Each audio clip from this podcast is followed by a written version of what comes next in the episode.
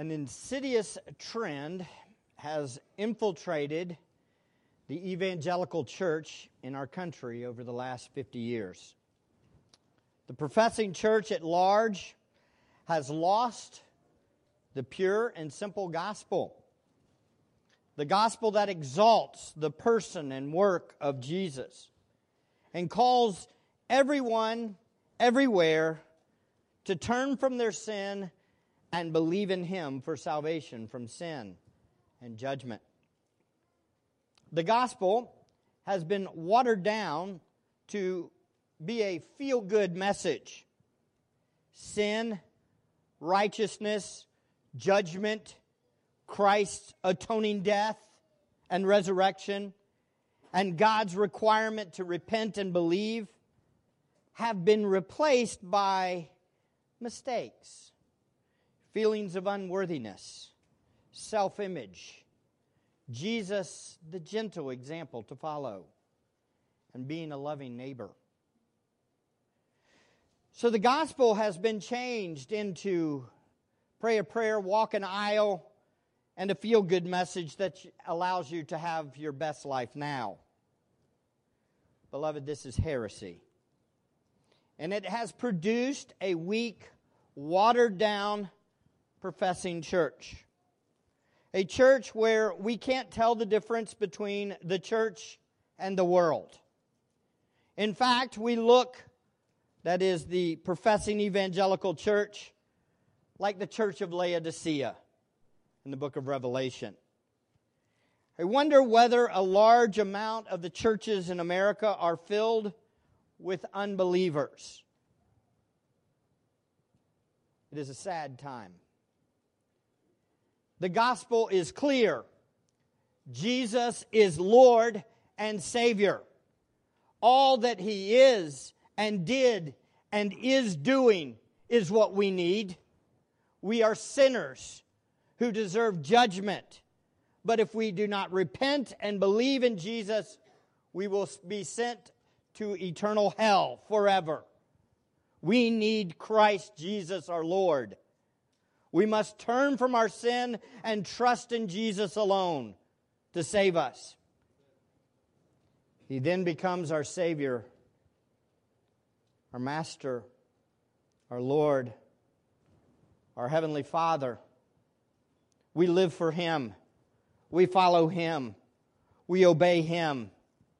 Following Jesus is costly and it's worth it. And we joyfully give up our life for the one who gave up, gave up his life for us. So today we come to, in our passage and in this beautiful explanation of the glory of Christ, we come to a gospel call. Much like the evangelical church of our day, there are thousands that were following Jesus. However, many of those that were quote unquote following Jesus were not genuine. Jesus does what no other seeker sensitive church has ever done in the history of the planet. He basically stands up and says, Count the cost to follow me could cost you everything. Your best life is not now. Jesus was speaking with authority. He was performing miracles with authority.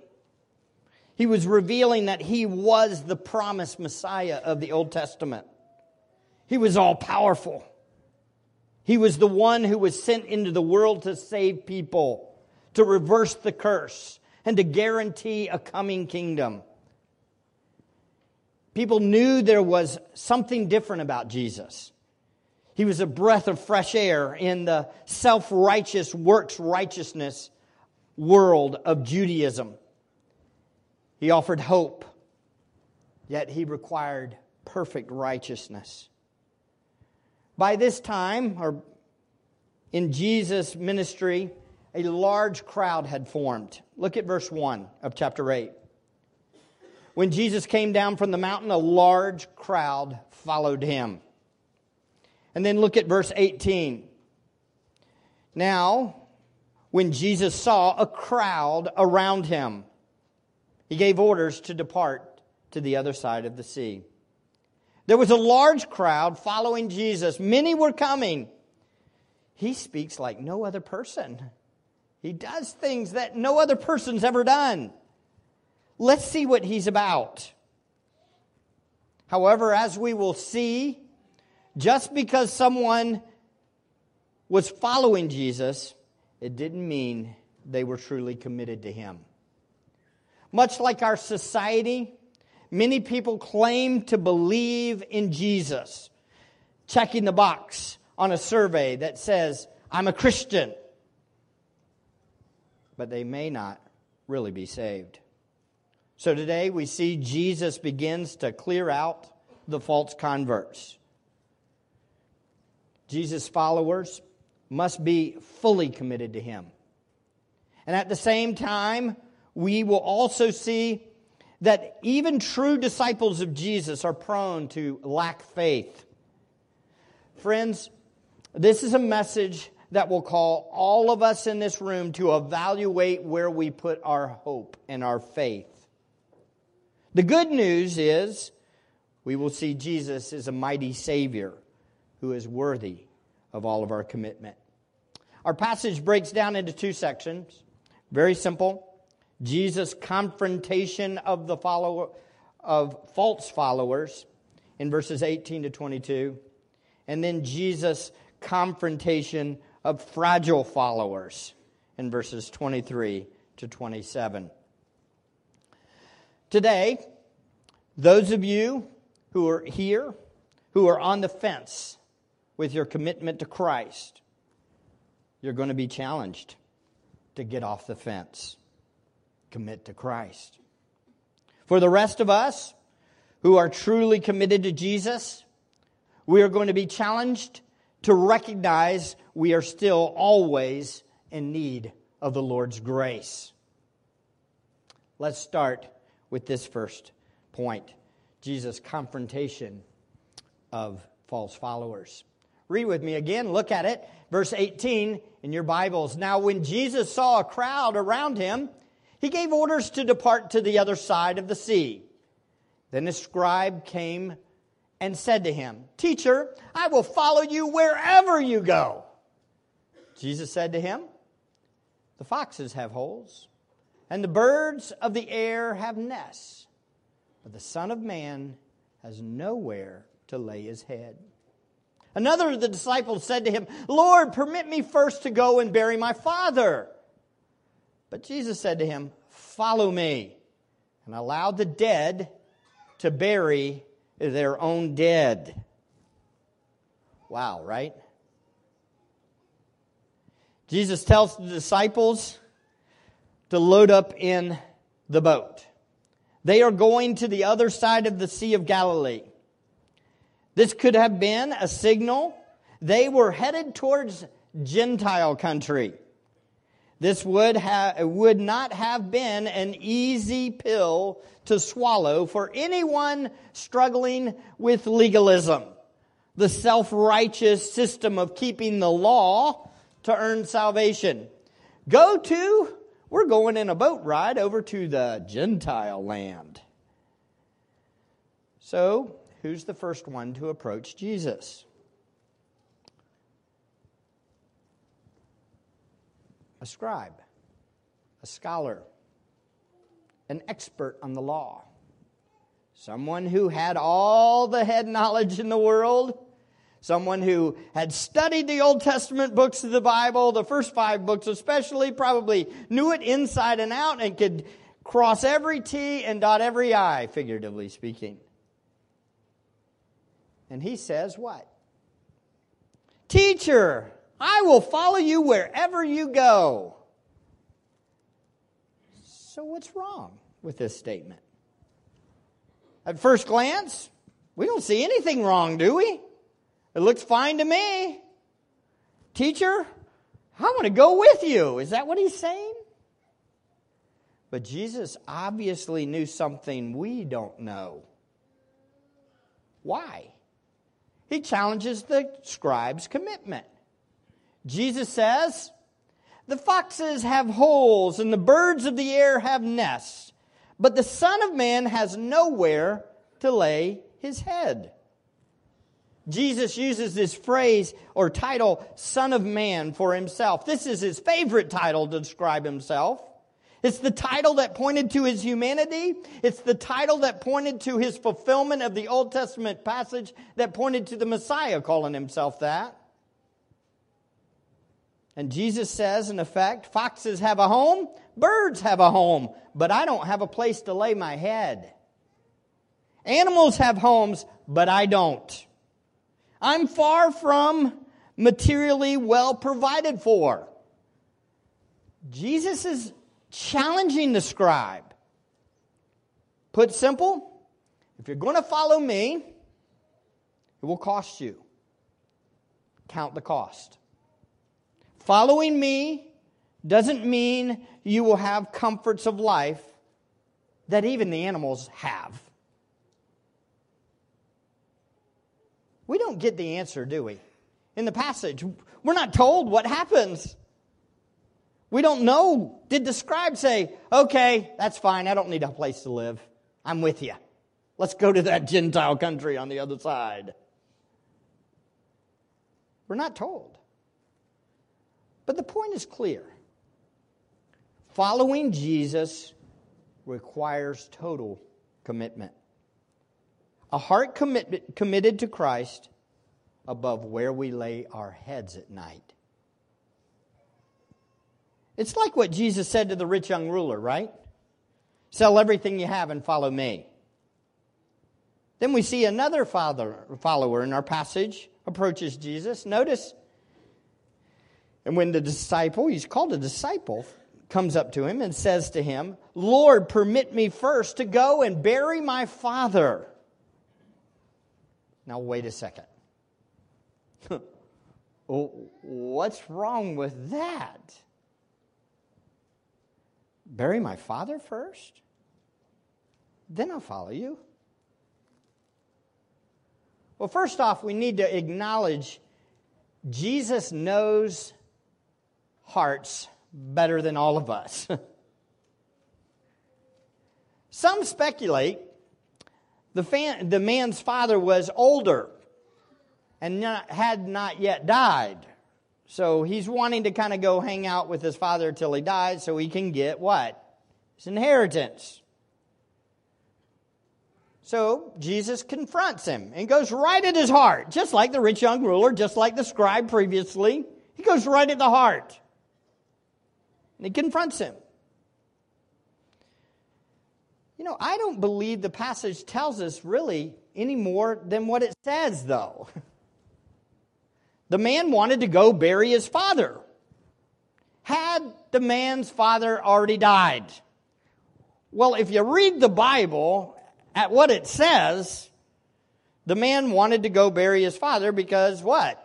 He was dead. You don't bury living people. Right? Normally. But notice Jesus says, Follow me. And allow the dead to bury the, their own dead. What? Where is the compassion we know Jesus is all about? Boy, in our culture, whew, he would have been accused of lacking compassion, wouldn't he? I mean, he would have been slayed for not weeping with those who weep and lacking heart. Where's his heart? Listen, beloved, Jesus knows our heart. And on top of this, Jesus is worthy of all of our allegiance. This is over every relationship. And again, re, G, remember, Jesus is the incarnate God. He is the creator. He is the sustainer. He is God. I know some of you probably heard me in Sunday school pipe up It was because I'm on fire with this passage. We need to take serious who God is. We need to take serious who the Lord is. He doesn't call us to a whimsy walk. He calls us to total commitment to Him. All out obedience. Righteous pursuit of Him. We are required to love Him with all of our hearts, our minds, and our souls. It requires perfect faith. This is hard to hear, isn't it? Especially for some of us. Maybe you're here for the first time and you're like, does this pastor speak like this every week? When the passage talks harsh, we go with what the passage says.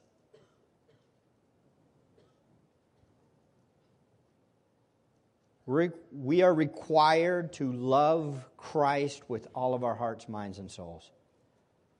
We must love him more than our family members. We must love him more than our homes. We must love him more than our own lives.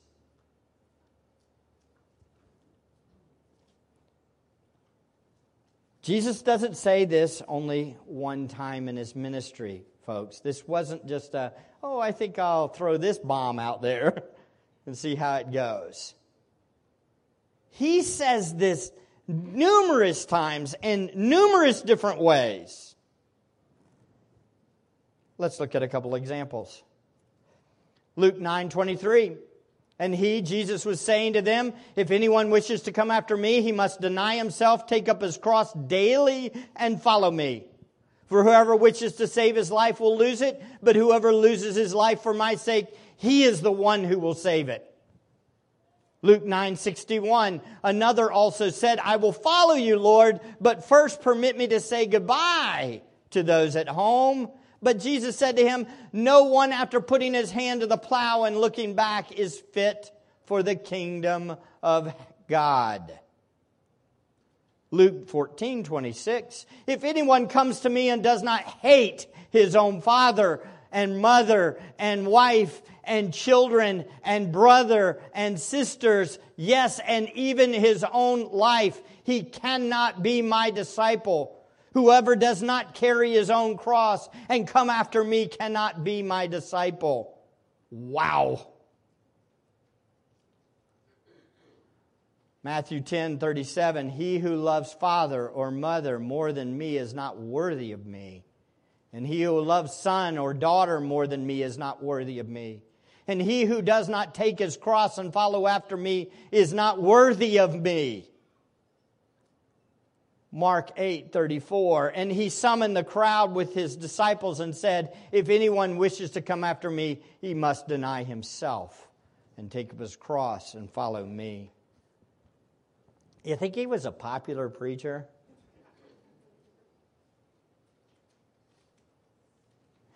He knew how to finish the fake followers off real quick, didn't he? Speak the truth, say what's required and then see them flee. Beloved, we need to understand that Jesus requires total commitment to Him.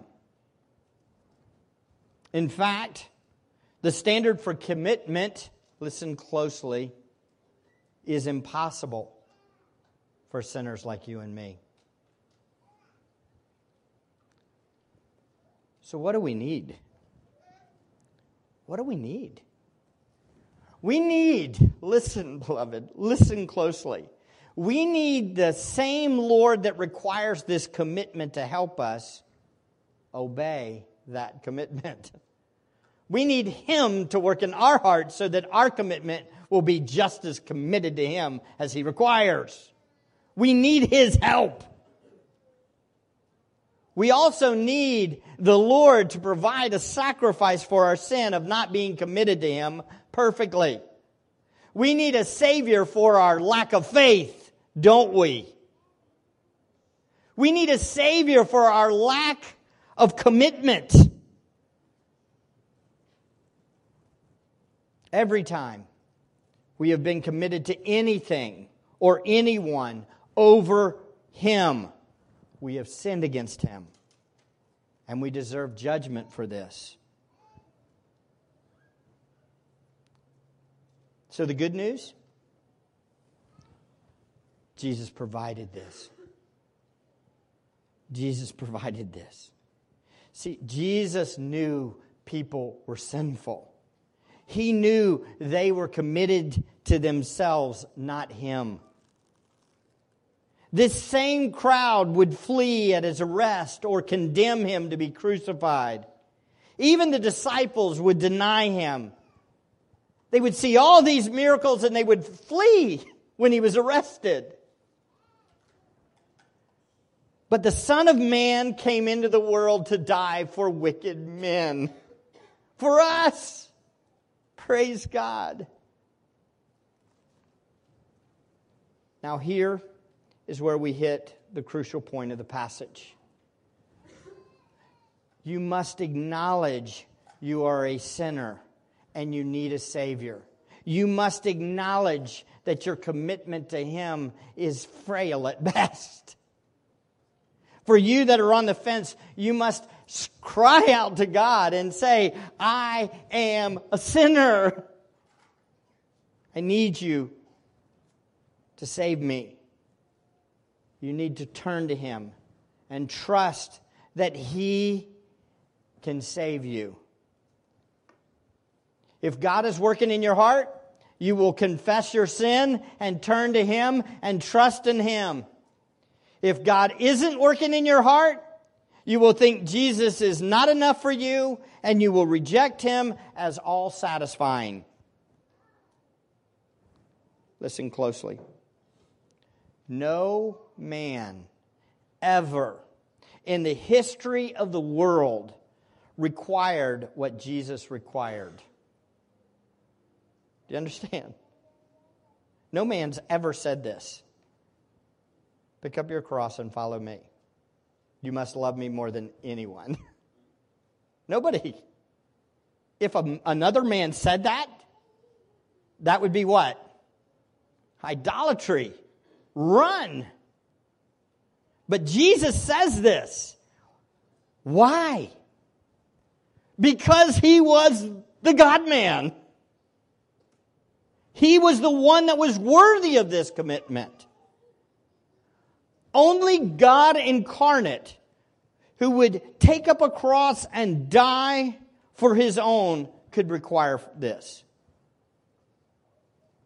So, folks, listen get in the boat. Embrace the Savior. Trust Him. He's better than your house. He's better than your riches. He's better than your spouse. He's better than your family. He's better than your life. Christ is all satisfying. Trust Him. Follow Him. Turn to Him. Beg Him to save you from your self centered hearts. Then trust Him to save you and walk by faith knowing He is your hope. We trust Him to save us, don't we? We trust Him to sanctify us, don't we? We trust Him to take us to glory, don't we? My hope is in Christ alone. I have no other hope outside of Him. I can't justify myself. I can't make myself look right. I can't be righteous. I can't get more holy. I can't become more holy. I can't go to glory. I cannot do any of those things on my own. I can't do it. I need Christ. He's our only hope. Is he worthy of following? Oh, yeah, he is. Is he better than my children? Yes, he is. Is he better than my parents? Yes, he is. Is he better than my wife? Yes, he is.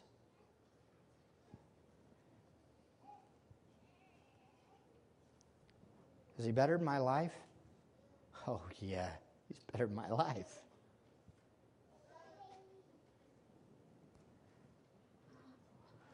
What should these two men have done?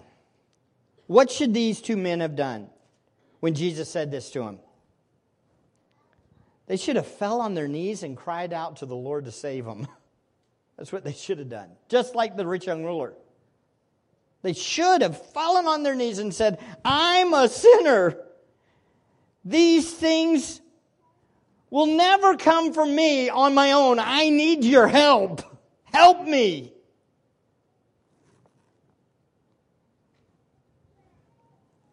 They should have said, My heart is sinful, and I haven't always been fully committed to you. Please forgive me and make me new. Lord, please save me. And, folks, this is the cry of the unconverted.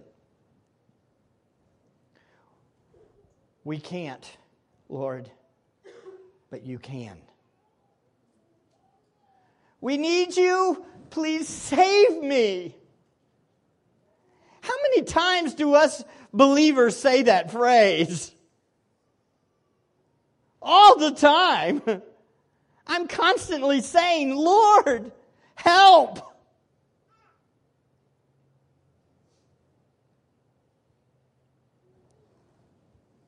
Everyone who God is working in their hearts sees this and knows this and confesses this.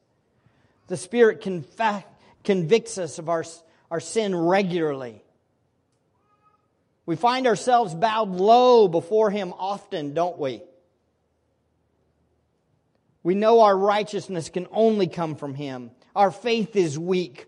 Our sin is great. Our love is little. But Jesus is our Savior. And if He says, get in the boat and go to the other side, we get in the boat, and by His grace, we go to the other side, no matter what it we face. You say, well, Mike, the Lord doesn't ask me to get in a boat and go to a Gentile country. I'm already here. No. But He may sovereignly ask you to walk a hard road.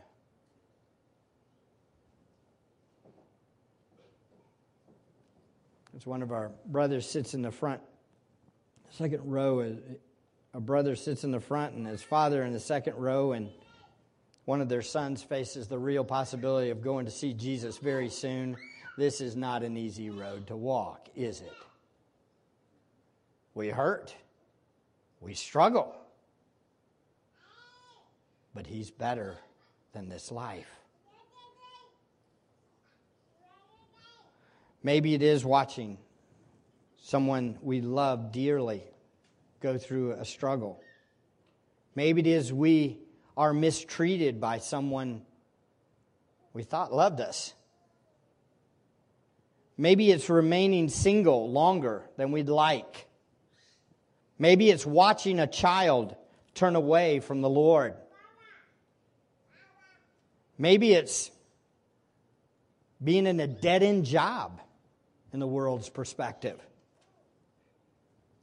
Maybe it's not having a lot of stuff.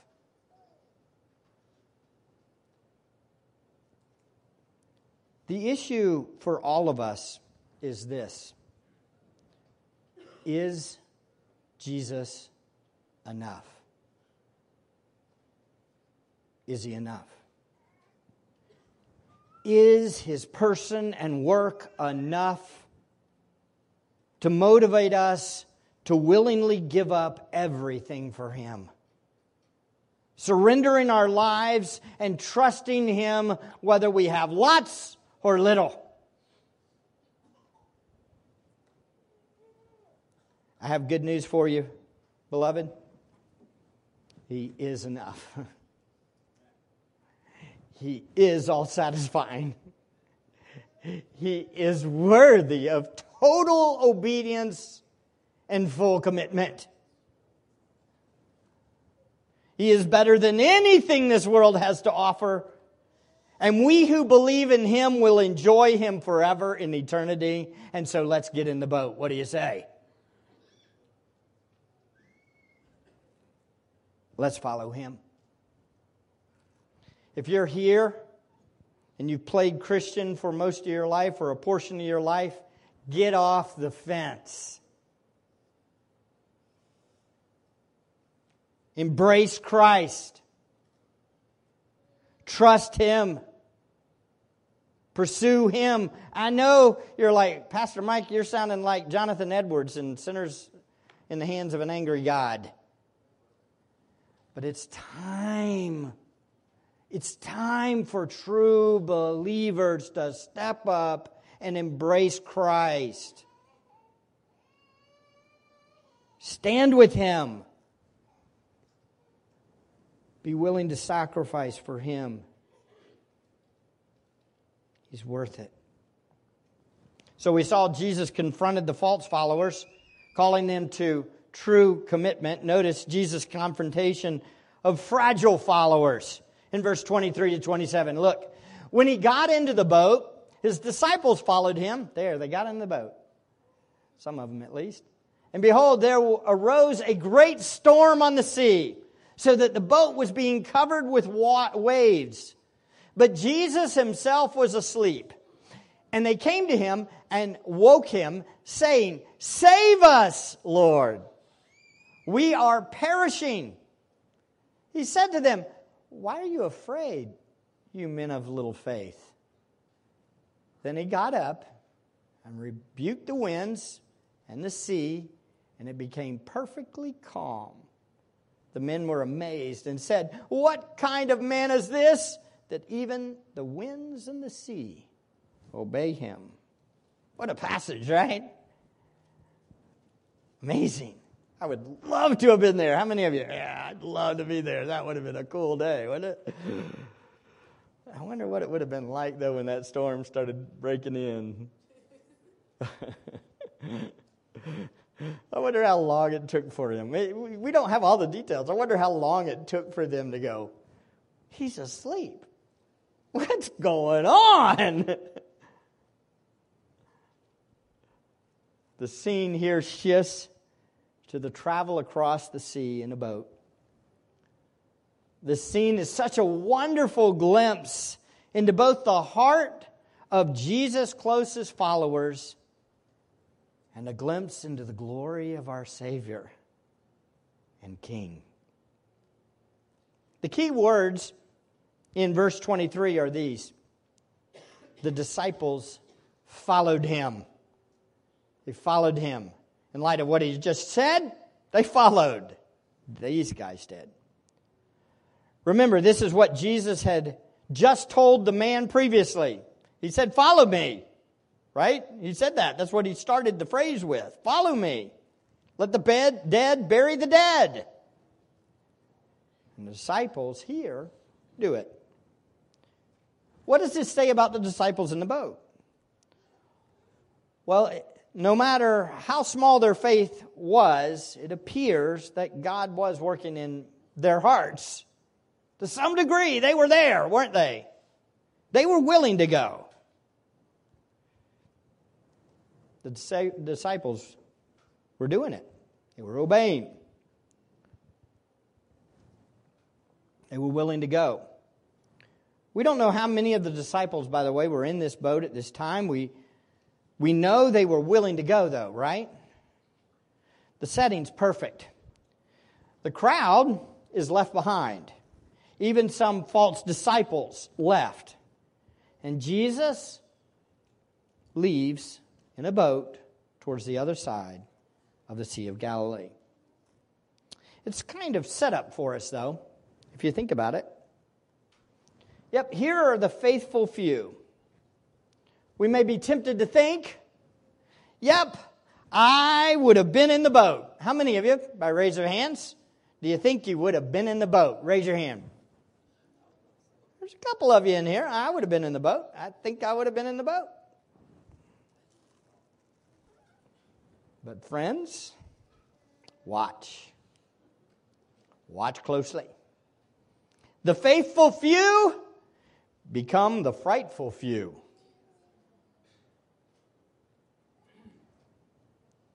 And behold, there arose a great storm on the sea, so that the boat was being covered with the waves. But Jesus himself was asleep.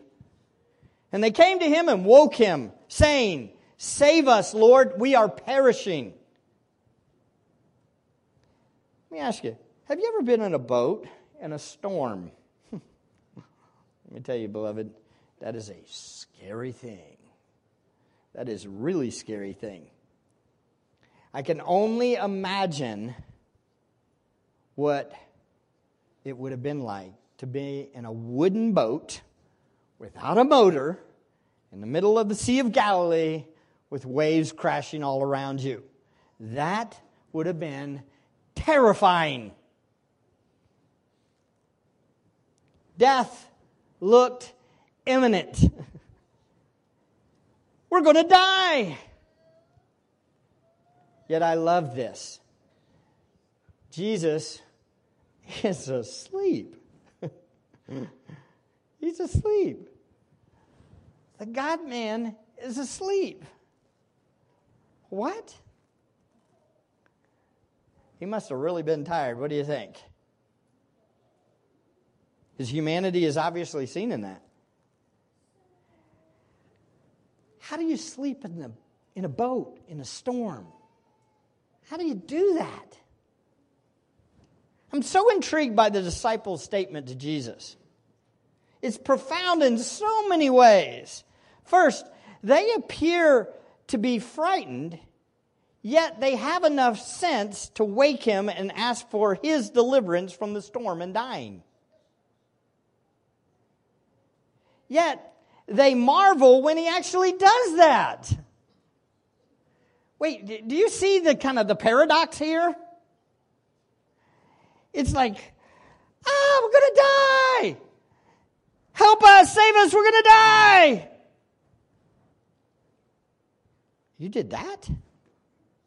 What? It's crazy, isn't it? Their faith is small, isn't it? Ah, so much like mine. I mean, in hindsight, wouldn't it have been amazing if they could have just laid down next to him and prayed? okay. I can here's here's here here would have been the other line. Okay, I've seen him show he's all powerful. He just took care of all those diseases. Those demons were gone immediately. It's time to watch him calm the storm or die. Either one, that's okay because he's Lord.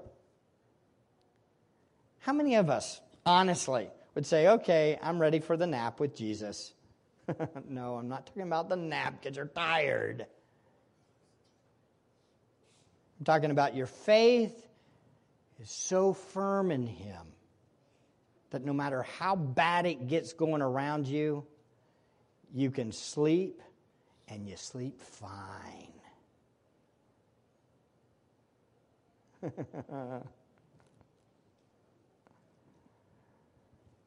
but instead, they reacted exactly like all of us, right? Wake Jesus up, we're dying. Maybe he could do something about this. Just maybe. I think this is why Jesus rebukes their little faith. But let's all be honest.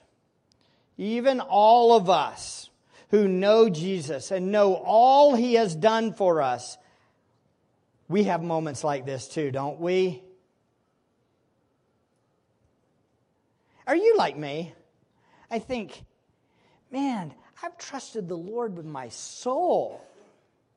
I'm, I trusted him for eternity. I'm staking my life on the reality that Jesus Christ died and rose from the dead, and I'm going to have him forever and be with him forever. I've staked my whole everything on this. And then somebody pulls out in front of me, and I act like I'm Lord of the world. and everything's not going the way I want it to go. Why not?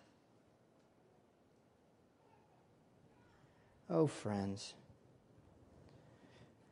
I'm afraid that we are much more like these disciples than we want to admit.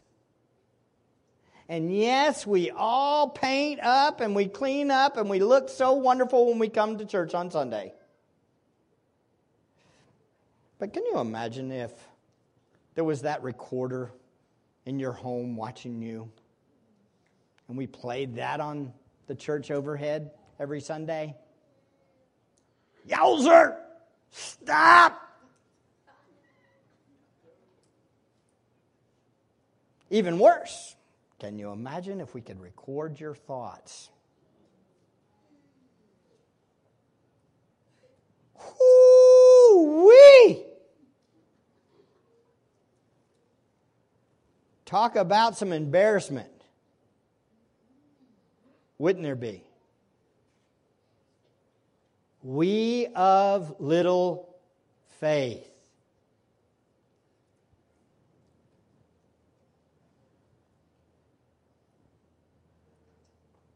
What do we need to do?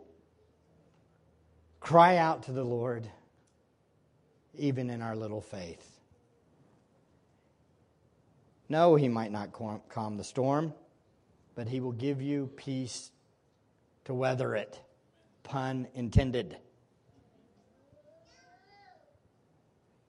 Friends, Jesus wants one main thing out of his disciples. You ready? I'm going to simplify it faith. He wants you to trust Him. He's going to bring you to that place where you have absolutely nowhere to turn but Him. And if you're not at that place right now, let me give you a word of advice turn now. Abide now. Because if not, when the storm comes, you are going to be leveled. We must remember He is the all powerful, all knowing, sovereign Lord. He can save us from our sins. We know it. We trust Him. He can save us from our fears. We know it. We can trust Him. He can save us from our worries. He is the all satisfying Lord of lords and King of kings. So I want you to notice the contrast between the two lessons. First, Jesus was calling for total commitment calling for followers to get off the fence and truly commit to Him. Prioritize Him above everything. Then, next, He took the faithful, committed disciples, weak in their faith, and caused them to grow in faith. And at the end, they say, Wow, I know him a little bit better, and he is much bigger and greater than any man who has ever walked this planet. He exhorted them to grow in their trust in Him, rebuking their little faith. One needed real faith, the other needed their faith to grow. Ultimately, beloved, all of us need more faith in Him. So the question is who is the hero in the story? Yep, you see it. It's obvious, isn't it? Jesus is. Jesus showed he was all powerful again. Jesus revealed he was the God man here to help mankind. Jesus showed full faith in him is the only way to live. I want everybody in here again to remember Jesus. Yes, Jesus saved the disciples from dying in the storm, but this was a small feat compared to their bigger need. What was their bigger need? Their lack of faith, their sinful heart, their propensity to doubt. They needed someone to pay for their sin. And that was the greater thing that Christ was there to do. Beloved, we are all born sailing in a boat headed for hell. We are in the direct opposition to God. We deserve His wrath. We are on a road reserved for judgment. But God sent His Son into the world to die for sinners like me and you. He came to die to pay for our sin, even our sin of unbelief. He came to die and rise from the dead to give you life. There's eternal life for all who believe. He will provide the righteousness required for our account in order for us to go to heaven. If we will trust Him, we will be declared right. We must repent and trust in Him. We must get in the boat and lie down next to Him and rest in His providential care. Let's pray. Father, thank you for your word. Thank you for Christ Jesus our Lord. Father, we all right now confess our lack of faith, our little faith. We recognize that often we worry, we fear, we get discouraged, we're selfish, and we need you. We pray you forgive us. We pray that you will help us to abide in Christ, that we will enjoy the rest that we have in Him, that we will remember what He has done for us, and that we will be totally committed to Christ, even if it cost us our life. Help us, Father. Help us, Father. We believe, help our unbelief. We love you. We thank you for Christ Jesus our Lord.